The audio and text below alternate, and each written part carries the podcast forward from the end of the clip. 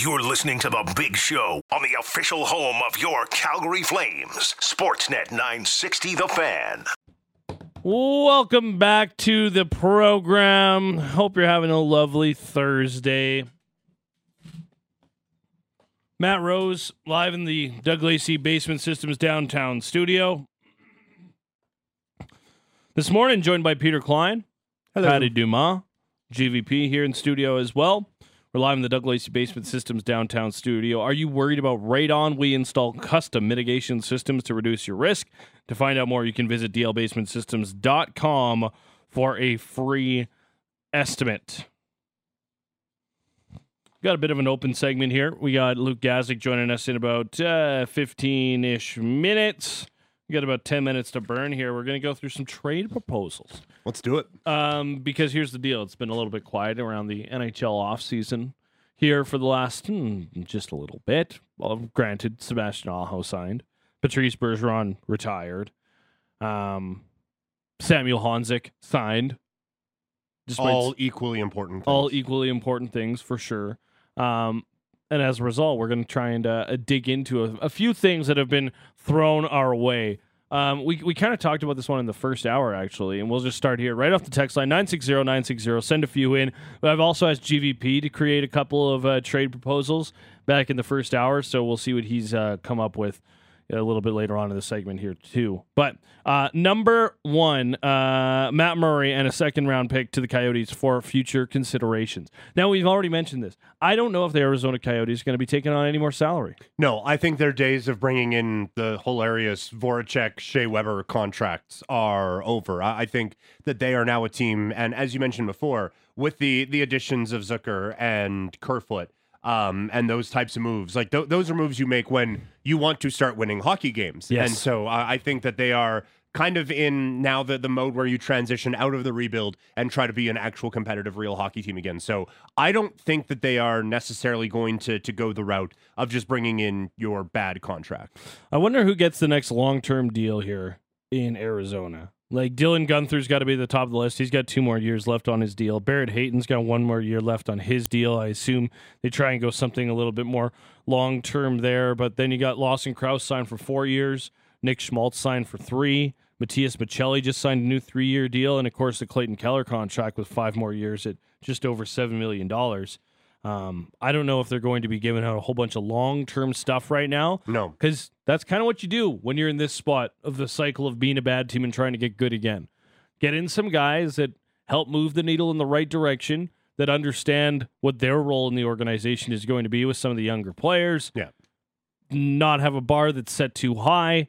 Go out, get the job done, and, and try and just exceed expectations. Right? That Yeah. That's what you Go be an do. adult in the room, show the kids how it's done, and yeah, get get some get the ball rolling in the right way. how to enjoy a, an, a nice career in Arizona, which I'm sure isn't very hard to do to start. but at the same time, having a, a veteran around to kind of lead the way is uh, certainly a solid one. Um, Hmm, we also had one for uh, hmm, Noah Hanifin. Hanifin and Backlund to Florida for Matthew Tkachuk. That one probably not happening. I find that one hard to think that it's going to happen. Yeah, I don't mind. I feel like he got a contract in Florida just so he wouldn't have to sign here. Yeah. that Uh, yeah, I don't. Yeah, and correct. I don't I don't see Florida trading away the guy who scored every overtime goal for them in the playoffs this year. Yeah, he had a fine year, hey? Felt like a guy who, you know, kind of has uh, roots now in Florida, Yeah. entrenched, if you will, in the culture of the Florida Panthers. Bit of a pillar. yes, Bit of a pillar. pillar's a good word for him. I, I, I said it during this, the run, but I'm like, the way that he's just taken over that team, I wonder what it means for Alexander Barkov. Can there be two big dogs in the kitchen? Is Alexander Barkov a big dog in that sense? You know I what I, think he you know what I mean? Yeah, Yeah. Like Barkov's been the captain of that team unquestionably Mhm. for four, five ish years now. Um, now you have Matthew Tkachuk coming in, and like you mentioned, absolute pillar in the community, Mhm. completely took over, and now it's like he he feels like the captain of the team. he kind of does. Yeah, he's he is absolutely the face of the franchise, Yeah, like one hundred percent face of the franchise. and I just wonder if it's like you know for the players even if they're like okay, well, one guy's got the C, but yeah, he's never been like the. He's just a completely different personality than Matthew Tkachuk. Yes. Very much more, not recluse, but just keeps a lot more close to the vest. Yeah. I would say. Yeah, it seems seems to be one of those like lead by example sort of fellers. Mm. And I, I but like you would like to think that well we just made the Stanley Cup final maybe the way things are going should just like keep going but we, we understand like human beings are what they are and so like those type of ego type things may come into play so I I don't know if it's going to be the thing that crumbles the foundation of the Florida Panthers Yeah. um I also am not anticipating another miraculous run to the Stanley Cup final hmm but I, I, I do think that this is a team that if everyone can get along, that they're set up pretty well for a while. Yeah, and I think that they should be able to get along pretty well. Like, you know, this isn't like a JT Miller type of situation where like you can tell that the vibes are bad from 65 feet up in the press box there. Right. This is something that's a little bit different where Yeah. both these guys feel like and and like you mentioned, winning helps a lot of things. Yeah. And they did do some good winning at the end of the year. Yeah. So you wonder if those issues pop up if they are all of a sudden if they're the team that's surprise knocked out in the first round or something like that. You know. One of the things that like with Matthew, he's he's a competitive dude.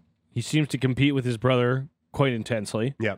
His brother was named the captain of the Ottawa Senators. I just wonder if Math Hmm. that's something for Matthew that he's like, now I want to be a captain. Yeah. I want to be captain of my team. That's very fair. And I and I don't think that Alexander Barkov. I think he is a captain. Yeah, he's done nothing. Yeah, nothing of the sorts to have that that, that letter taken away from him. Yeah, it's So- not like he's aged out either, Yeah. right? No. it's like not like hey, Two years older than Tkachuk. all right, Matty, exactly. Well, like it's yours now. Yeah, Yeah. well, like John Tavares is the captain of the Toronto Maple Leafs, but we're getting to the point where he's starting to slow down a little Mhm. bit. Yeah. And if he wants to sign another contract with the Leafs, by all means, it's going to be way less money. Yep. And at some point during that contract, you might have an expectation that, hey, maybe it's time to pass that thing on. Yeah. It's time for the, the next generation to, to take that one. But as Barkov said, is like the- three or four yar- years younger than Tavares. Yeah, the, these guys are the same generation. Like Barkov Yeah. and Tkachuk, they're kind of they're They're 27 a couple and 25. drafts apart. Yeah, Yeah. exactly. Yeah.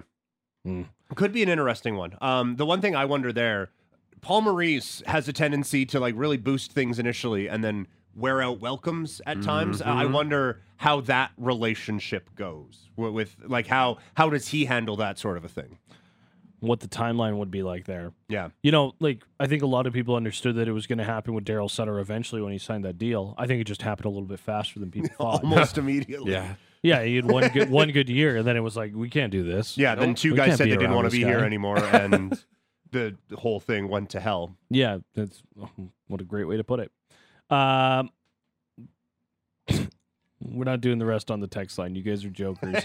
um, but GVP, have you prepared anything for us? Yeah, I got a couple here. Okay, yeah. What do you, what have you created uh, in your in your mind that you think might be good in, enough in my kinda, beautiful brain. Yeah, okay, that's, Um, yeah. What have you got for us? Patty was talking about it earlier, how he thinks that Logan Cooley was arguably the best player in that draft. I kind of agree. And one of the guys who, you know, had a lot of hype coming about him in that draft was Shane Wright. Mhm. I think he's a little bit of a bust, in my opinion. Mhm. Just kind of gives me Yakupov vibes here or there. It's kind of a gut feeling. Oh, So I, I got him on the move here. oh, Seattle receives Erik Karlsson. They're going to have to retain about Yeah. 50% of his salary. hmm And then uh, San Jose is going to receive a 2024 first, 24 third, and Vince Dunn and Shane Wright as well. and Shane Wright as well. Yes. Yeah, you know what?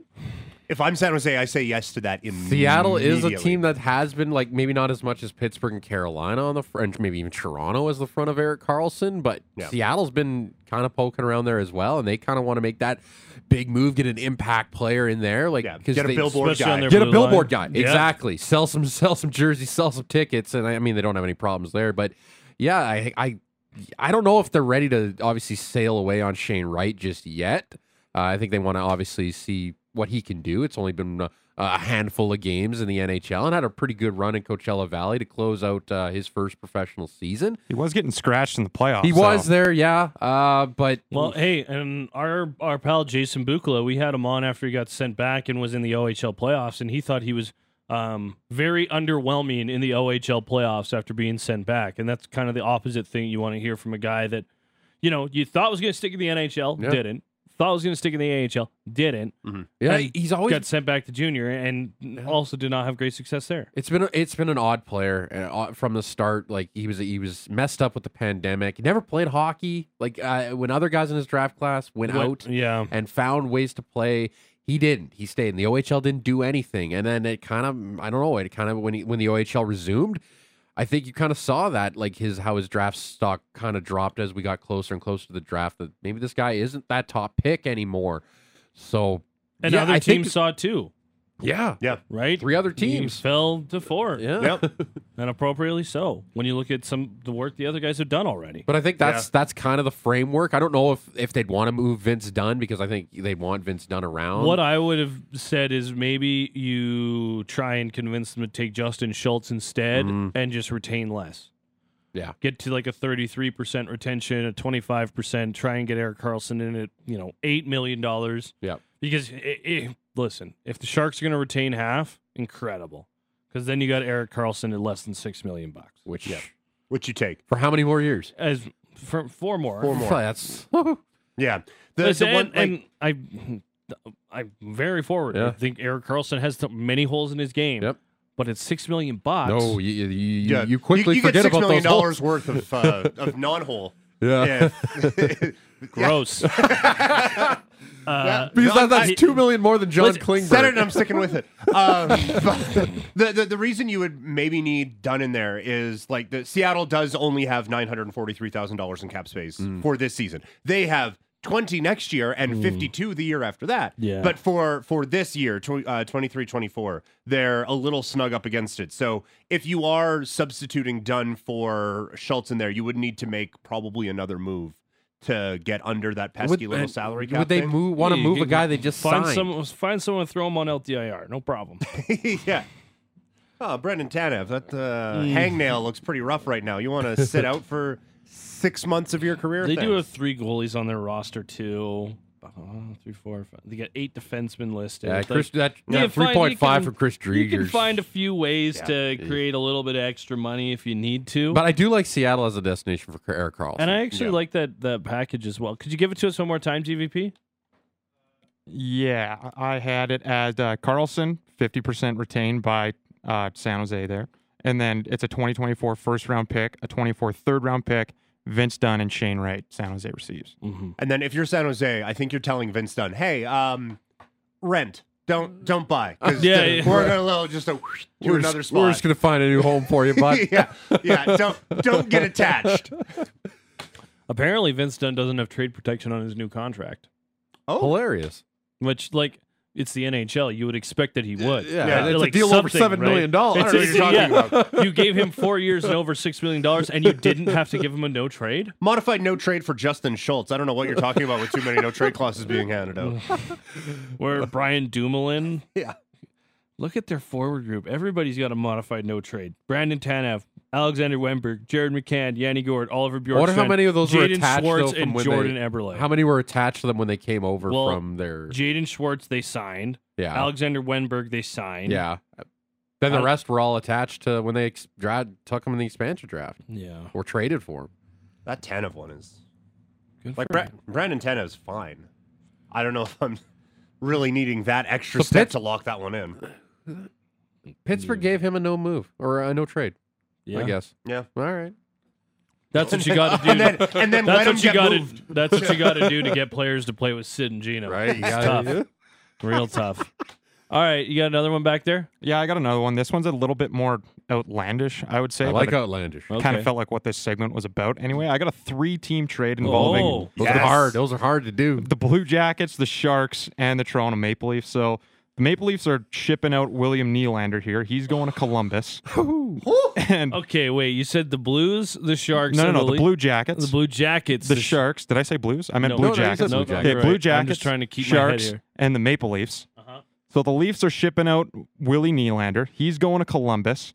That's who um, Columbus is going to be accepting in this deal. They're going to be moving out Jack Roslovic, uh, Yegor Chinakhov, and a 2024 first round pick. Uh, that is going to be going to San Jose. San Jose takes on Roslovic, Chinakhov, and a first round pick. They move out Erik Karlsson. He ends up in Toronto. and that's kind of how it all shakes down. So Toronto gives up William Nylander. They end up with Erik Karlsson with some money retained. hmm You get three solid pieces out of Columbus. Chinakhov's a former first. Roslovic is a scrub And a first round pick, and a Former first first, round pick. And the Blue Jackets receive Willie Nylander. You know, Hey. Like, I don't when know you- if it's that you- outland. Like, I when think you it's. put it like that, it feels relatively simple. I think it's pretty landish, actually. Did you run actually. that through the cap friendly Yeah. calculator? It worked. Yes. Okay. This Wow. trade has met the Central Registry's Hell trade checklist. yeah. wow, good for you. I like that. That would um that would stir up a little bit of noise. I felt very NHL GM there.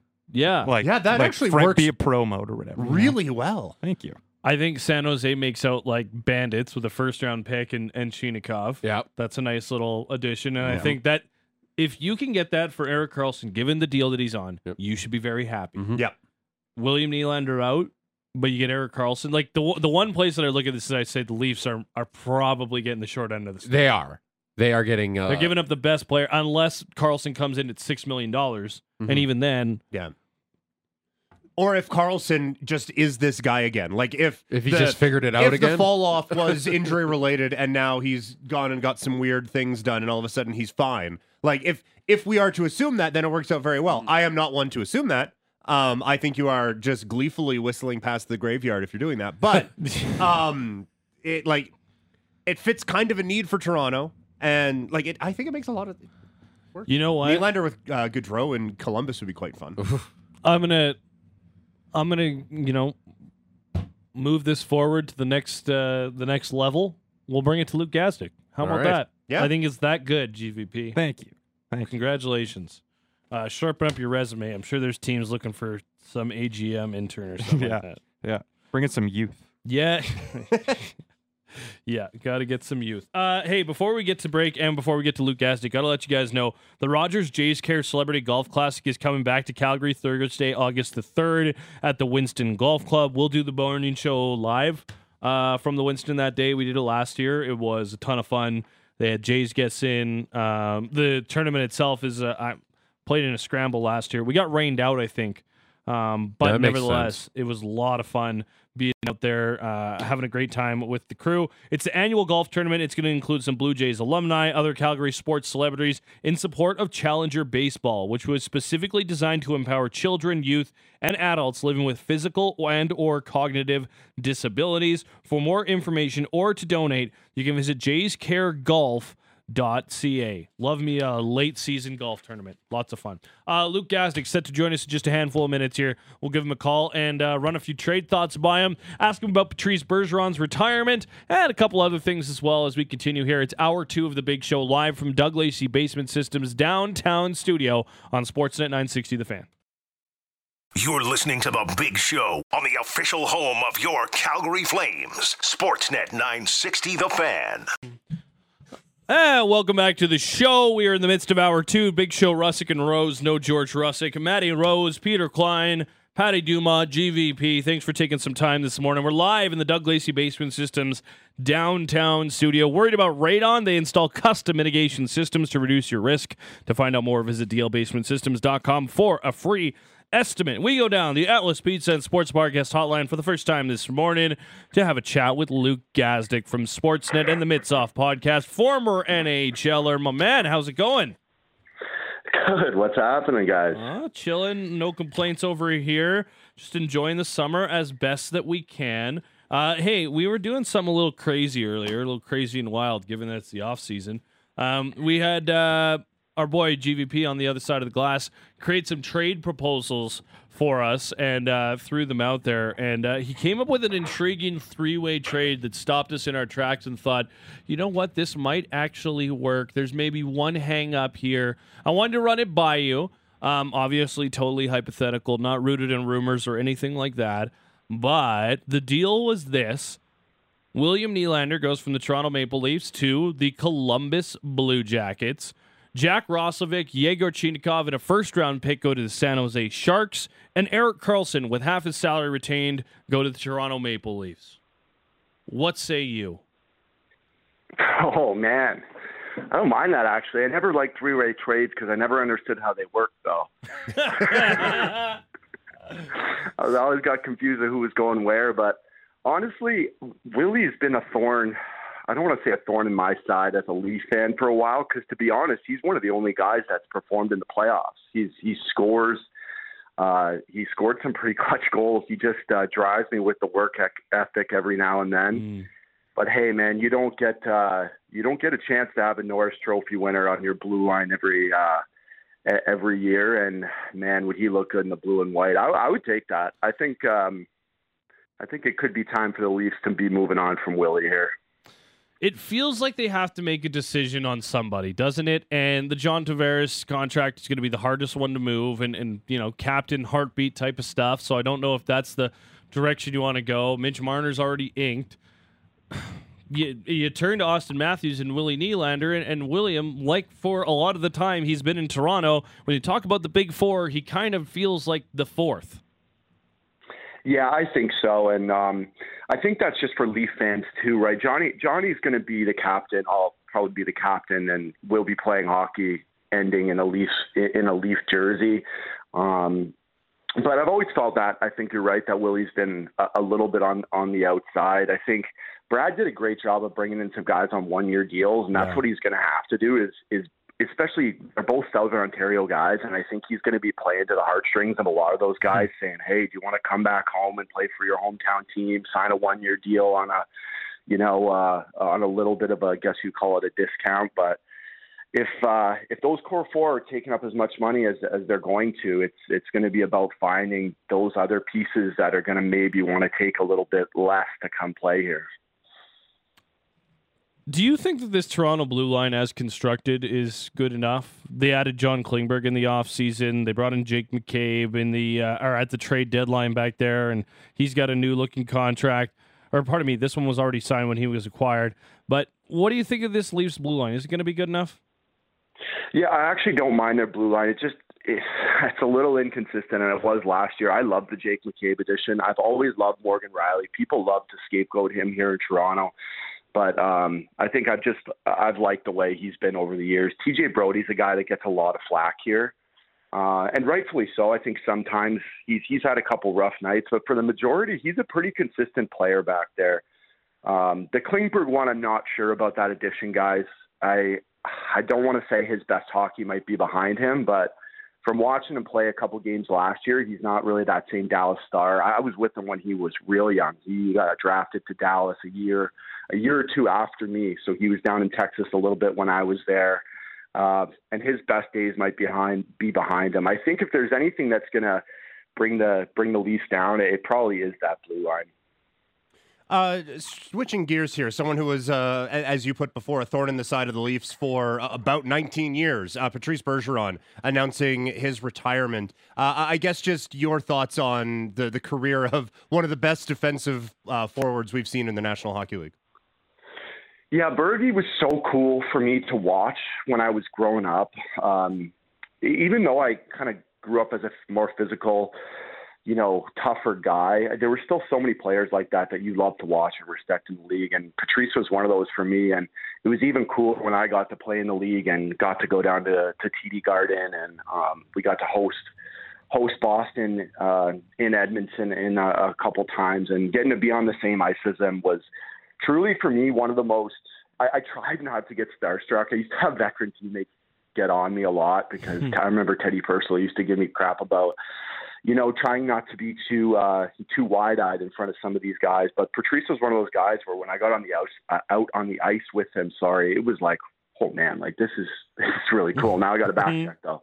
Uh, and, uh, he was uh, he was just one of those guys who he never you just felt like he never did anything wrong, like on the ice, off the ice. And I, I thought it was so cool that I got to sit down with Taylor Hall, one of my old teammates who you guys obviously know. And I asked him about Patrice, and it was just the same same things you'd expect to hear. Just the the ultimate guy, the ultimate teammate, the ultimate leader there. Um, so everything you hear is is good as well from that perspective. We were saying in here before how frustrating must it have been for star players to have to go up against him because you're used to kind of having a, a bit of room, and then, like you said, it's like he teleports just into the best absolute position every time. Um, how do you have any uh, stories of your teammates getting frustrated playing against uh, Bergeron? Uh, Boyd Gordon, I'll never forget that. He uh, Gordo was like number two or three in the league. I, might have just made that stat up, but he was very high in the league in faceoffs. Yeah. I think it was my rook in my rookie year. He was always there, D zone faceoffs. But I believe one night he was just getting roasted by Patrice, and he was so mad because that's what he took. For guys like that, I I love that about Gordo. Like he took so much pride in his faceoffs. He signed a four-year, three million dollar contract essentially to win faceoffs and chip in uh, with a couple points every now and then. But he was just getting roasted by Patrice, and he just kept coming back to the bench. And I just remember him saying, "He's like, I don't know what to do. He's he's got me in every at like every position, both sides. I don't know what to do." And I just remember thinking that was cool. That one of the best face-off guys in the league was was having trouble against somebody else. that kind of puts into perspective what Patrice did because he could score, he could, you know, work a power play, shorthand, you name it. But this was a guy who in the league, and you mentioned, I remember the numbers for him. He, he used to be one of the top face-off guys all the time, but Patrice would just come in and it was just another part of his arsenal. Like that must have just been part of the awe-inspiring factor of being around Patrice Bergeron when he was a player. For sure. It's just one of those guys who does everything so well. And uh, I think the penultimate clip for him was I saw yesterday, I think it was a Pat Kane breakaway, and he chased him down probably 180 feet, stick lift, turned around, threw a cross ice soft pass to uh, Brad Marchand for a, for a, uh, a breakaway goal. And it's just like, that's him in a nutshell, right? He can do it in both ends of the ice. Uh, just honestly, one of the one of the coolest players that I got to play against for sure, and um, and in my career. that line in itself because you you know playing against Patrice would have been annoying as is. Then it's Brad Marchand on the other side like that. That would have been no fun. Oh man, that that Bruins team what used to be a nightmare. Add in Milan, Milan Lucic and Zdeno Chara. and, you know, Krejci's still in the middle, but um Iginla was there as well. And they're the the uh what they call the one the whatever the maroon line was uh Shawn Thornton Yep. and Greg Campbell. And it was just like a nightmare playing that Bruins team in the mid to early 2000s. They were so tough and they were built so well. I just remember going into TD Garden for my very first game, boys. I was so nervous that I just, I was like, you know what, I'm just going to fight for shift. I got to get one out of the way. So I asked Sean Thor- Thornton the very first shift and uh, got a scrap out of the way because I just remember being so nervous to play against those guys. And if you got through everyone, their goaltenders didn't suck either, hey? No, man, they had they had it all, and uh, I always say this about uh, buildings. Uh, people say, "What was the most intimidating building to go in?" And maybe you know Montreal and New York were cooler for me, but in Boston, man, everybody wears jerseys. The seats are black and yellow. The the visiting dressing room is right underneath the stands, and it's and it's really small and compact. Just everything about going in there was really, really intimidating for a player. So all of that is to say, it's tough to just replace that dude. Um, we, we've been looking at it here for a couple of days, obviously, with uh, Elias Lindholm comparisons and whatnot. Um, is Lindholm one of the ones you think might be at the, the top of the wish list, or how does Boston try to go about replacing Bergeron now? Man, I don't know how you do it. I think for me, it's just question marks now. Uh, there, I looked at some projected lines for them. I saw Pavel Zacha in the number one center spot, and I played with Pav in Jersey. He's a great player, but I just don't think that's a number one uh, center in, in the league right now. Um, they'll probably be looking at guys like that um, on expiring deals and, and looking at what they can do. I said yesterday to someone, I was like, they are going to be a mess next year. You know, there's still there's still a little bit of time before the season gets going here, so I think they might shuffle a couple more things around. But I don't know, man. A lot of question marks in Boston. Uh, another big center in the news as uh, Sebastian Aho signs a, a lengthy and expensive uh, extension. But we were saying before at 9.75 for Aho, it almost feels like you might have like undervalued him a little bit. Uh, well, what did you make of the, the contract for Aho? I wasn't sure what I thought until you start reading Twitter and the, the the stats come out of the woodwork, and it talks about how many goals he had since he's came in the league and the amount that out of other uh, they were, he had a slew of other guys, including Brayden Point and and all these huge guys, Barkov, and he's got more goals than all of them. It's it's another team we don't. I until I worked in sports media that I didn't see a lot of, and that was the Carolina Hurricanes. I remember calling Jeff Marek one one broadcast and being like, "You need to tell me about the Canes here because I'm watching them play the Oilers today, and I need a little bit just because you don't see a lot of them in the in the media, and it, goes exactly for a guy like Sebastian Aho. And then you start watching and you start respecting, and you're like, holy, this is uh, not only is this a really good player and probably worth every penny, but that Canes team is, is pretty darn good too. Well, he reminds me a little bit of Alexander Barkov a few years ago, especially out west here, right? Like we didn't watch a lot of Florida, but Barkov, you always knew he was a good player, but didn't really appreciate him until, you know, he got in the playoffs and, and kind of showed what he could do there without all the eyes on him. Sebastian Aho feels like a very similar type of guy where Carolina didn't necessarily have an eyes on them. They've almost had this little rebranding in the last half decade, which has made them a, an intriguing team to follow. And Sebastian Aho is one of those guys that, you know, for a long time was probably, oh, right in the conversation for one of the most underrated players in the NHL. But now it's reached the point where we know that this guy is a star player. Oh, for sure. And I think it just doesn't strike you right away, right? Because Yeah. he's not an overly big guy. He's not overly physical. He's fast, but, you know, he's not MacKinnon McDavid fast. And he just does everything so well. I feel like we're going back to Bergeron is that this guy can play on both ends of the Mhm. puck. Incredibly, incredibly um, poised and also incredibly clutch. Like the amount of times I've seen him come up in big time moments in games and, and in playoff situations. Uh, he's been there for his team, you know, every step of the way. And I think it's so cool when guys finally get their due. Uh, I know that's a little bit of a pun with the contract, but even just in sense of notoriety and, and getting your name out there a little more, I think it's really cool when guys finally start getting their due and people start realizing the the the, the player that uh, that the player really is. There's only like I would say maybe a dozen guys that are kind of like him in the NHL. Top line center can score at a almost point per game pace, kills penalties on your number one unit, on your first unit power play. There's only a handful of guys, and I feel like they're always a little bit more um, celebrated, maybe by the team, people around the team, than even fans of the team because they're not.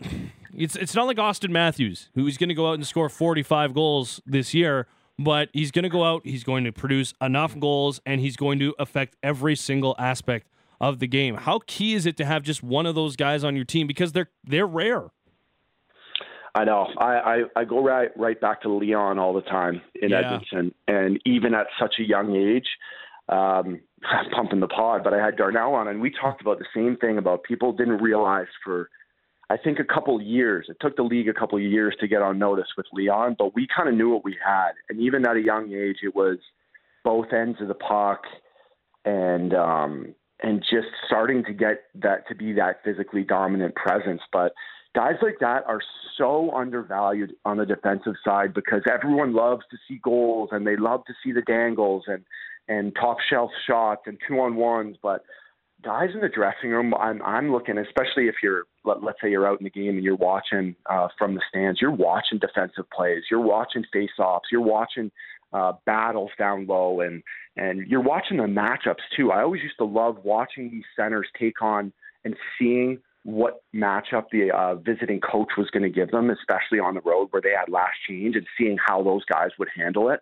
And I still do. I, I love seeing matchups and um, seeing the way different guys uh, change and, and pivot their game to to what city they're in and what team they're playing against. It's um it's just another really cool thing about you know getting to play pro hockey and in the NHL and, and getting to be with guys like that in the dressing room on a daily basis.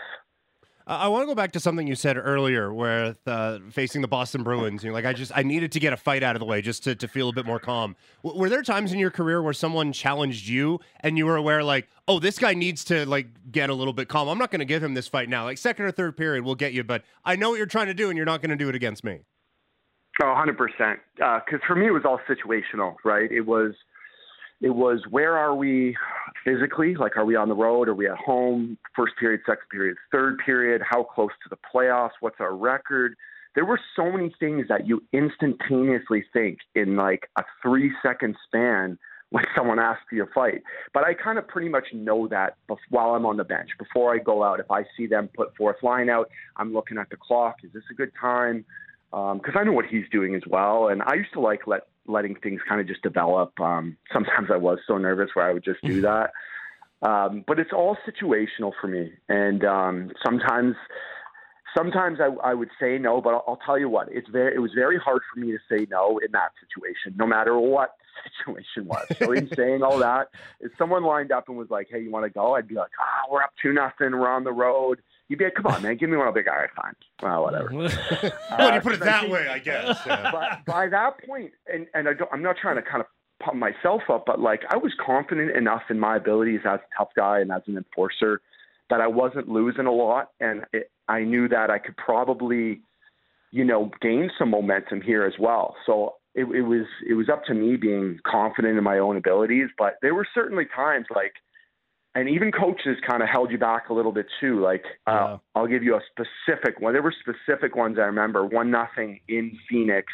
We were on a back to back, and Paul Bissonnette had asked me to go, and I could literally hear Matt T from my bench yelling, "No, Guys, stay out there! Don't let him! Don't let him bring you in." Uh, so I remember like kind of little ones like that, guys. It was all situational, but at the same time, man, it was really hard for me to say no. How hard was it to not fight Biz? Because I'm sure you know we, we everyone knows what he's like. Uh, I'm sure Yeah, that he was I- just being very gentle about asking you to go. I know, he, and you know what? He uh, he's a Southern Ontario guy too. Yeah. I I'd never met him, but we kind of knew about each other, and uh, I never got the chance to. I don't even think I played another game against him after that. So Mm. never got to scrap him in my career. So I kind of look back and people say you have no regrets. Heck, I wish I would have just dropped him that one uh, that one shift one night in, in Glendale. Uh, but hey, I uh, fought enough other guys to to make up for it. So. Awesome. Uh, what's going on with the podcast? You mentioned Darnell Nurse episode is the most recent one out. Can you tease who your next guest is going to be? Can you give us a little insight? Guys, I'm not gonna lie, I can't tease because I don't even know. Oh, it's, fair enough. It's uh, it's kind of like um, I, I had a, basically a short list of eight to ten guys, and we've kind of just been going off of guys' schedules here in the summer. I've had the um, the opportunity to you know live here in Toronto and have so many guys be here in the off season as a hub, and um, asking different guys to come in after their skates in the morning or the afternoon, and um, as of yesterday night, I checked this morning. It's the number four sports pod in Canada and number two in hockey, just trailing Chiclets. So um, making our way up the charts after four episodes. But I will give you a little tease that I think one of the next two episodes will be a Calgary Flame. Oh, nice. Um, so that, uh, Finally. that he is the he's he's supposed to be. He's he's on the list. So I'm hoping to get that one done uh, uh, in August here and uh, give you guys a give you guys a flame on the pod. But yeah, check it out. Apple, Spotify, YouTube. We're uh, starting to starting to climb up the charts. So check it out. I think you'll like it, guys. It's just good, open, honest conversation and hearing about guys' journeys and a little bit, you know, probably about hockey players and, and the guys that I have on that you won't hear in in kind of normal media settings. Uh, always have an appreciation for players interviewing players because I think you can just get so much more natural kind of dialogue from the guys who are in the game if you've been in the game. So just keep up the great work, man. We really uh, think you're doing great. Keep it up. Talk to you soon, hey? Thanks, guys. Appreciate having me on. There you go. That's Luke Gazdic uh, from Sportsnet, does the Mitsoff podcast. Uh, the best place to consume it, as he's mentioned, is via YouTube because it's got a, a visual component. Nice. But he's also putting it via podcast, um, Google, Spotify, Apple, Amazon, which ironically is where you can find the first hour of the Big Show with Russick and Rose. But it's actually got Peter Klein and Matty Rose and P- Patty Dumas and, and GVP on it. The whole first hour, it's up there right now. All of it. Yeah, an hour two will be there soon. Whoa. Really? Yeah. Wow. Oh, 15 minutes maybe. Yeah, Gosh working darn. on working hard. He's back working. here. GVP's working hard. Get to work. I mean, he's already changed the face of three NHL franchises today. I don't know what more we need from him, but yeah, did you email that out to yeah. Brad and Yarmo and Yeah, I'm on a text Mike? chain. I'm, in, Yeah. I'm, in the, I'm in the GM. I- I'm in the GM WhatsApp. Yeah. Yeah, Yeah. Very nice. Hey guys, just uh idea whose number is this? Just stopping by. Just Yeah. thought of a few Yeah. things. Anyone Hey, interested? Or just dropping by? Yeah. Uh y'all sleeping or what? Um hey, he joined us down the Atlas Pizza and Sports Bar guest hotline, brought to you by Atlas Pizza and Sports Bar, 15-time Consumers Choice Award winner, 6060 Memorial Drive Northeast. For pickup or delivery, call 403-248-3344. Around the corner, Shi Davidi joins us. We're talking Blue Jays next. Trade deadline coming up and uh, a series with the LA Angels over the weekend. We'll get into it with Shi around the corner right here on your home for the Blue Jays. Sportsnet 960 The Fan.